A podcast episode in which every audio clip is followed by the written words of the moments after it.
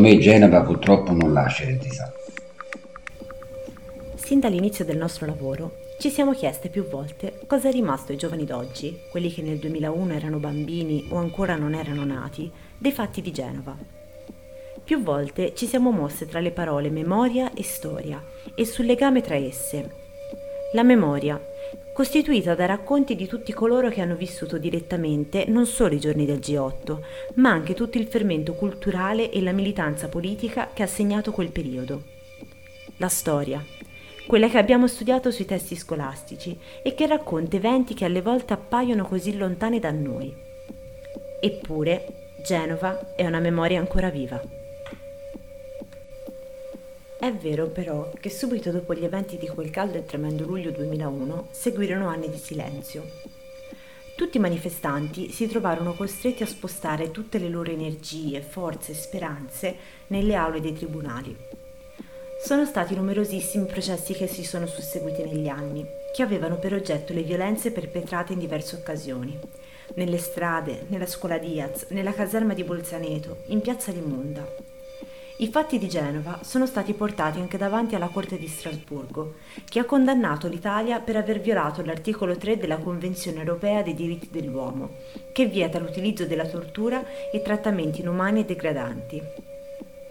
Vent'anni di parziale immobilità, in cui i riflettori hanno puntato altrove. Sino a quando, nel 2018, comincia a comparire sempre con maggiore insistenza un nome, quello di Greta Thunberg, e del movimento a lei collegato, il Fridays for Future. A partire dall'agosto di quell'anno, ogni venerdì, le strade di tutta Europa si riempiono di giovanissimi che chiedono ai governi dei paesi più potenti del mondo di attuare politiche concrete volte a salvaguardare il nostro pianeta, che sta andando incontro ad una inesorabile e tremenda crisi climatica ed ecologica. Anche le piazze italiane cominciano a riempirsi, riportando alla memoria quelle festose dei giorni di Genova, prima che la violenza esplodesse e spazzasse via tutto.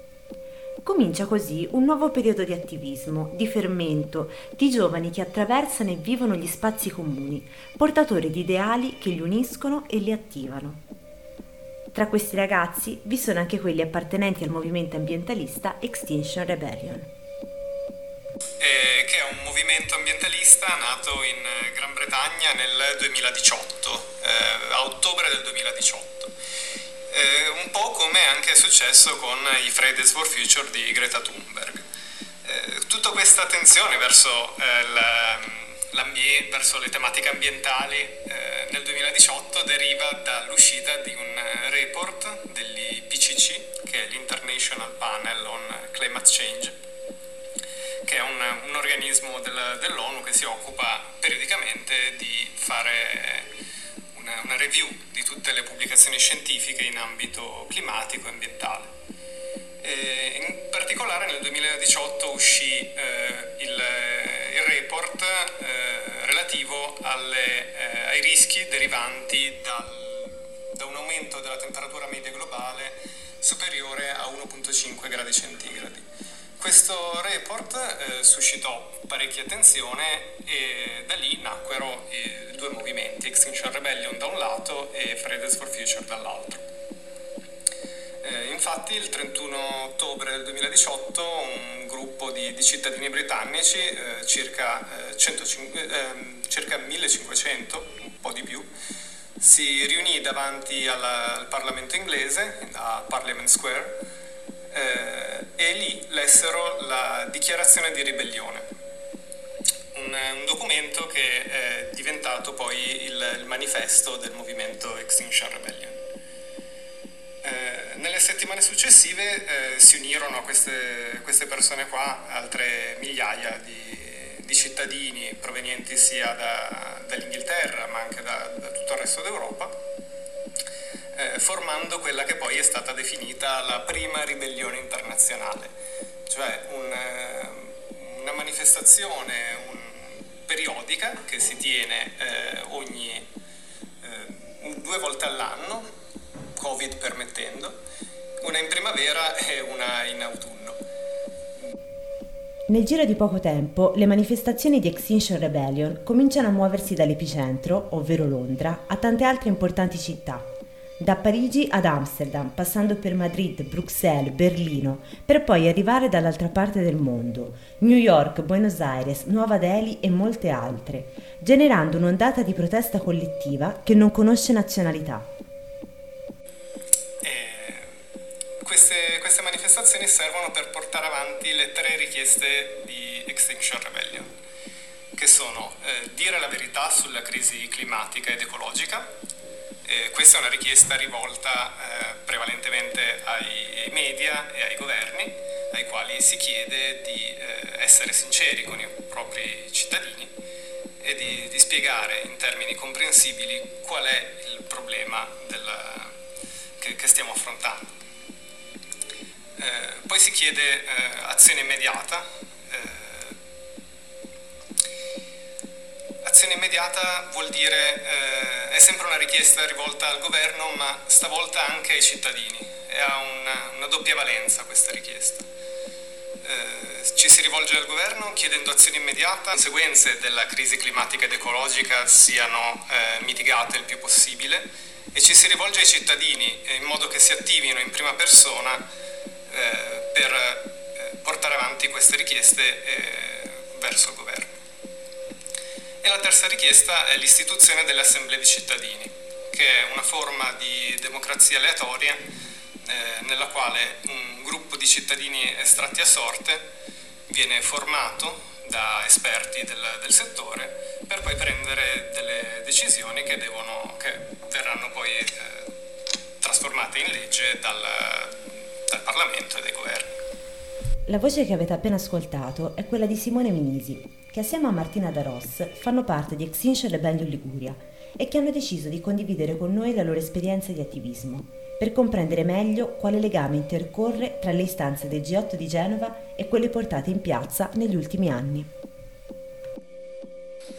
Per portare avanti queste, queste richieste, Extinction Rebellion eh, usa il, la strategia della disobbedienza civile non violenta che è un, uno strumento eh, di protesta che statisticamente ha portato eh, più risultati rispetto ad altri metodi di protesta, come possono essere la protesta violenta o altri, qualunque altro tipo di protesta che ci viene in mente. Extinction Rebellion, infatti, si definisce come un gruppo di attivisti e attiviste che credono nell'efficacia della non violenza, nelle azioni e nella comunicazione di tutti i giorni poiché dopo approfonditi studi dei movimenti sociali e storici è risultato il metodo più efficace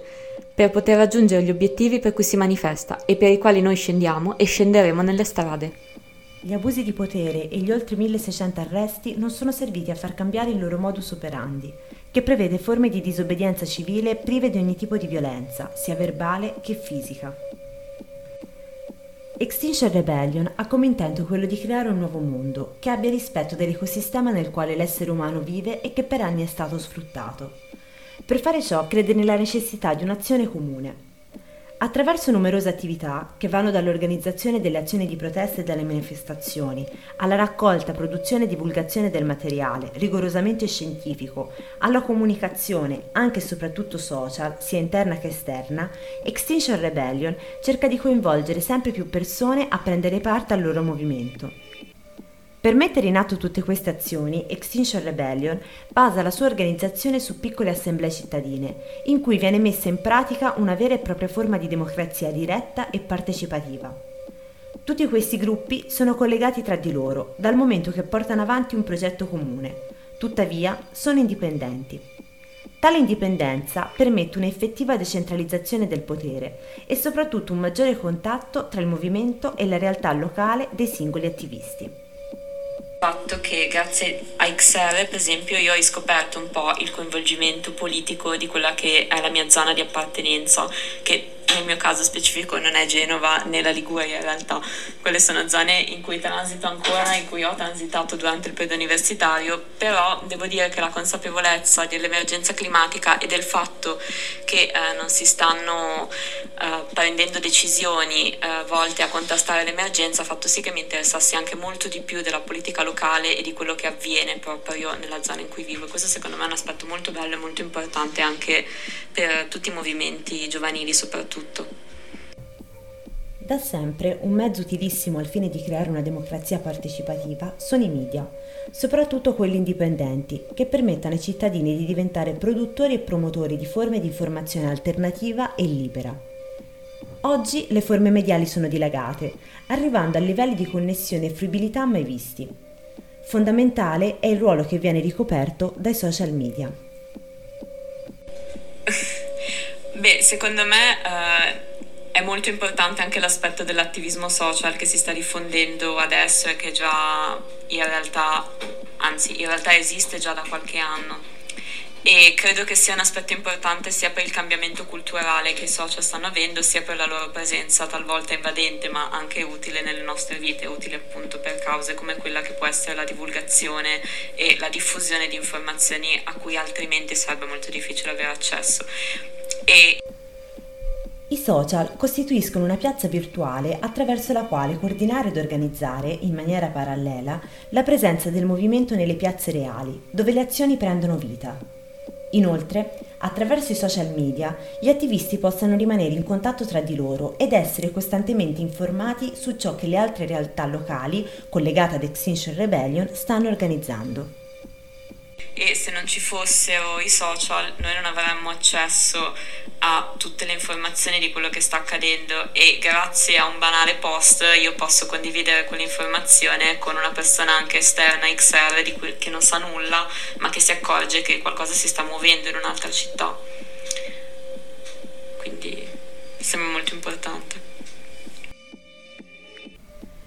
Un'altra mission fondamentale portata avanti da Extinction Rebellion è quella di dar voce, proprio attraverso i suoi media, a tutti coloro che spesso sono tagliati fuori dallo scenario mainstream, offrendo loro uno spazio in cui parlare. Tale scelta è volta a fornire uno spazio esclusivo per tutte quelle persone che devono combattere maggiormente per essere considerate, ascoltate, riconosciute e comprese. Tutto questo, se non esistessero i social media e la rete internet, che si caratterizza per la sua forte democraticità, non potrebbe essere possibile.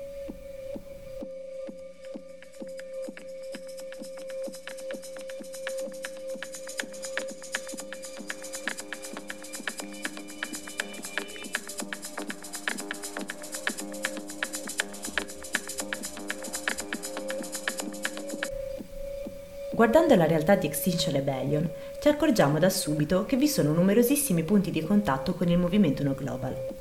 Primo tra tutti, la promozione di una forma di democrazia diretta e partecipativa, poiché, secondo Extinction Rebellion, è un diritto dei cittadini quello di partecipare direttamente alla riparazione del nostro pianeta, dal momento che per anni le grandi potenze non hanno fatto niente per fermare un sistema energivoro che ha inevitabilmente condotto alla situazione di crisi in cui oggi ci troviamo. Inoltre, Extinction Rebellion, proprio come il movimento No Global, si identifica come pacifista e volta a prendere le distanze da un sistema competitivo e separatista che sta alla base della società moderna e che già in quel lontano 2001 veniva criticato. Anche per quanto concerne la visione dell'economia mondiale, troviamo numerosi punti di contatto tra Extinction Rebellion e No Global. Sul proprio sito internet Extinction Rebellion propone un modello economico progettato a massimizzare il benessere di tutte le persone, riducendo al minimo i danni verso i propri simili e il pianeta. Di fatto era proprio quello che il Genoa Social Forum aveva affermato in quei giorni e che il suo portavoce Agnoletto ha ribadito nel ventennale dei fatti di Genova. Già ai tempi No Global si erano accorti che un tale modello di sfruttamento dell'ambiente avrebbe portato a forti conseguenze sia ecologiche che sociali. Se nel 2001 il movimento affermava un altro mondo è possibile, adesso ribadisce che un altro mondo è urgentemente necessario. Il movimento No Global era stato quasi profetico. Erano ancora lontani i tempi in cui la questione del cambiamento climatico era al centro dell'agenda economica, sociale e mediale dei vari paesi del mondo Eppure, già ai tempi, il movimento richiedeva una maggiore responsabilità a livello globale sulle scelte che il modello produttivo capitalistico stava mettendo in atto. Era come se il movimento avesse già capito come sarebbero andate le cose nel mondo, quale tremenda deriva avrebbero preso, ma di fatto non sono stati capaci di far arrivare il messaggio alla maggioranza delle persone. I loro strumenti di lotta politica che consistevano principalmente nel boicottaggio, nelle manifestazioni, nella controinformazione e nel mediattivismo, non si tradussero in qualcosa di più pratico che poteva essere messo in atto da tutti.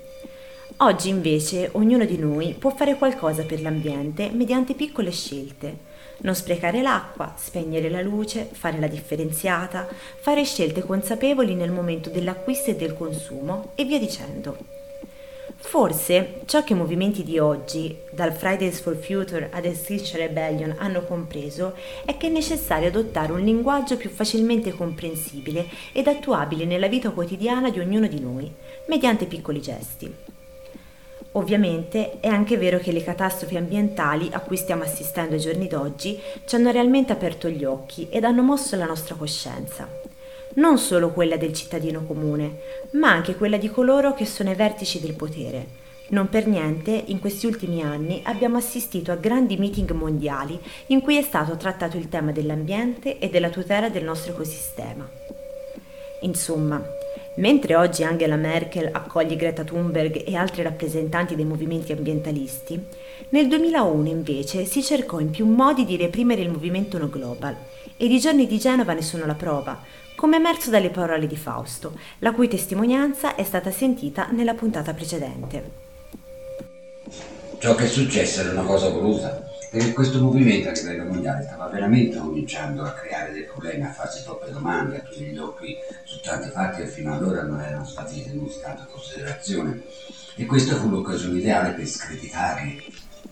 Vi è tuttavia una grande differenza tra i movimenti di oggi e no global di 20 anni fa ovvero il fatto che questi ultimi avevano un approccio volto a richiedere una giustizia globale più generale. Oggi invece i vari movimenti che troviamo nel nostro panorama politico-sociale, ambientalisti, antirazzisti, femministi, per il diritto alla salute e molti altri, nascono in maniera individuale, su scala locale, per poi fluidificarsi ed entrare in contatto gli uni con gli altri ma di fatto rimangono sempre una pluralità di soggetti, singoli, che portano avanti le proprie lotte all'interno di un variopinto panorama di movimenti e conflitti aperti. Beh, eh, le istanze portate avanti dal, dal Genoa Social Forum, che poi era il collettivo dei movimenti che eh, si sono organizzati e hanno manifestato durante le, le giornate di Genova, sono quelle del, del movimento No Global e eh, il movimento No Global eh, devo dire che sì, eh, aveva qualche, qualcosa in comune con i movimenti ambientalisti eh, contemporanei, secondo me. Diciamo che ne siamo un, un sottoinsieme. Eh, perché appunto molti di quei collettivi e movimenti avevano eh, una componente ambientalista forte, e eh, la maggior parte di questi movimenti era eh, strettamente non violenta e, e, pacifista. E questo secondo me è un punto di contatto importante con sia Extinction Rebellion che Fridays for Future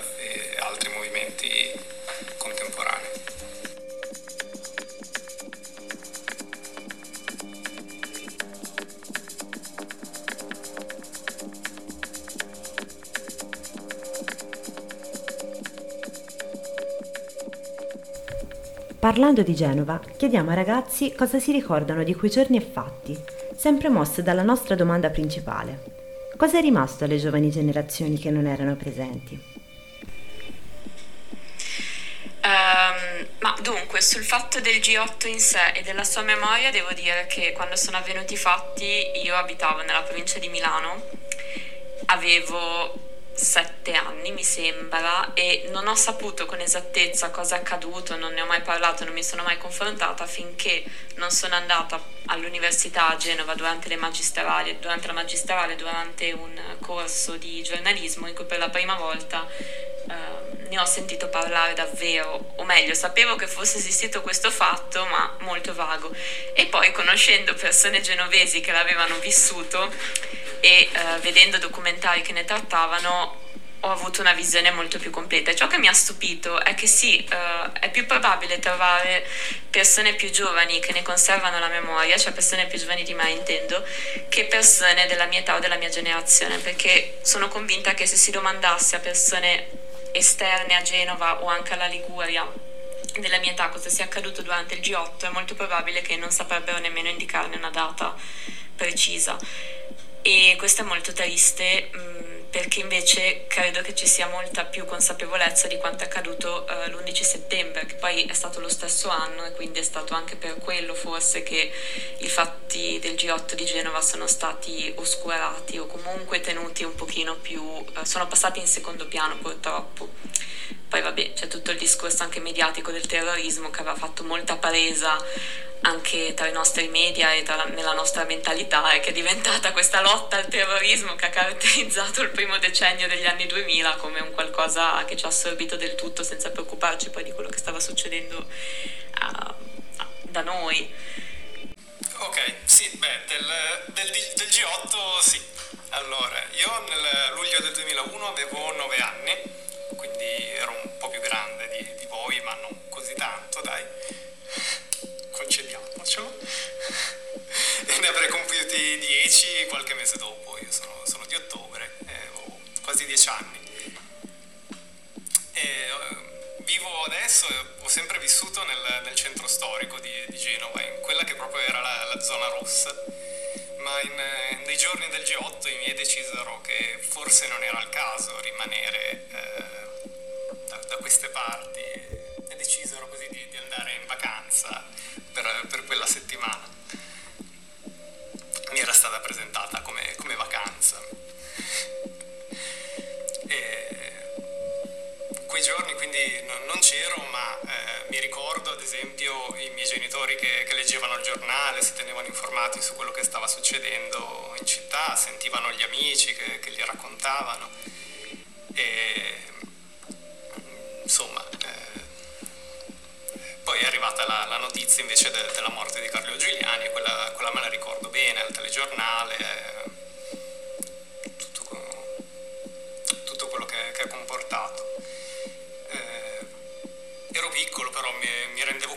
era successo qualcosa di brutto, ma mm, poco di più. La consapevolezza è arrivata mm, negli anni, crescendo, sia attraverso documentari che attraverso i racconti di amici che invece erano rimasti, erano rimasti a Genova in quei giorni. E il primo ricordo della testimonianza di, di alcuni amici è, è, di un campo scout durante il quale eh, alcuni dei, dei, ragazzi che erano con me eh, mi, hanno, mi, raccontavano di come la polizia li, li trattava eh, in, in quei giorni, erano miei coetanei, quindi avranno avuto dieci anni al massimo durante, durante i fatti del G8 e raccontavano come di essere stati quasi bullizzati da, dalla polizia che eh, li, li, fermava sotto il portone di casa, gli chiedeva i documenti, li, li intimidiva e, ed erano solo, solo dei bambini. Eh, altre testimonianze poi mi, mi sono arrivate da, da, mia zia che era in era ed è infermiera al San Martino di Genova, l'ospedale eh, nel quale sono stati portati i manifestanti pestati alla, alla Diaz. E, e poi anche dal, da un mio vicino di casa, il dottor eh, Roberto Paparo, che eh, era primario del, ehm, del pronto soccorso del San Martino e che fu poi testimone eh, durante il processo e fu quello che smontò l'ipotesi delle ferite pregresse dei manifestanti che arrivavano al pronto soccorso. Queste sono state le, le mie esperienze dirette, poi sì, documentari, eh, proiezioni organizzate nei centri sociali, eh, insomma è stato un, una parte fondamentale della, della mia esperienza che, che, ha formato poi la, la mia identità politica e il, probabilmente per questo che sono finito a fare poi l'attivista in Extinction Rebellion, ecco, vent'anni. Dai loro racconti comprendiamo che la storia del G8 di Genova ha avuto in ognuno di noi dei risvolti diversi che dipendono molto dal momento in cui ne siamo entrati in contatto, dal modo, la realtà in cui vivevamo allora e quella in cui viviamo adesso, dell'interesse che ne è scaturito e della coscienza politica che noi stessi abbiamo maturato nel tempo. Tuttavia, è vero che, nella maggioranza delle persone, i fatti di Genova hanno instillato paura. La violenza di quei giorni ha preso il sopravvento su tutto, cancellando tutti i temi che per anni il movimento aveva maturato e che aveva cercato di trasmettere. Ciò che ho avvertito nella mia esperienza adolescenziale è stata un'idea distorta delle manifestazioni, credo dovuta all'eredità del G8, eh, che ha lasciato un'idea del banale chissà cosa ti succede se vai a una manifestazione. Talvolta infatti c'è il pregiudizio che le manifestazioni debbano essere per forza pericolose, ciò ha allontanato la partecipazione di molte persone della mia generazione ma se ci pensiamo, se il o la manifestante mantiene, mantengono un comportamento non violento, perché dovrebbero sentirsi in pericolo?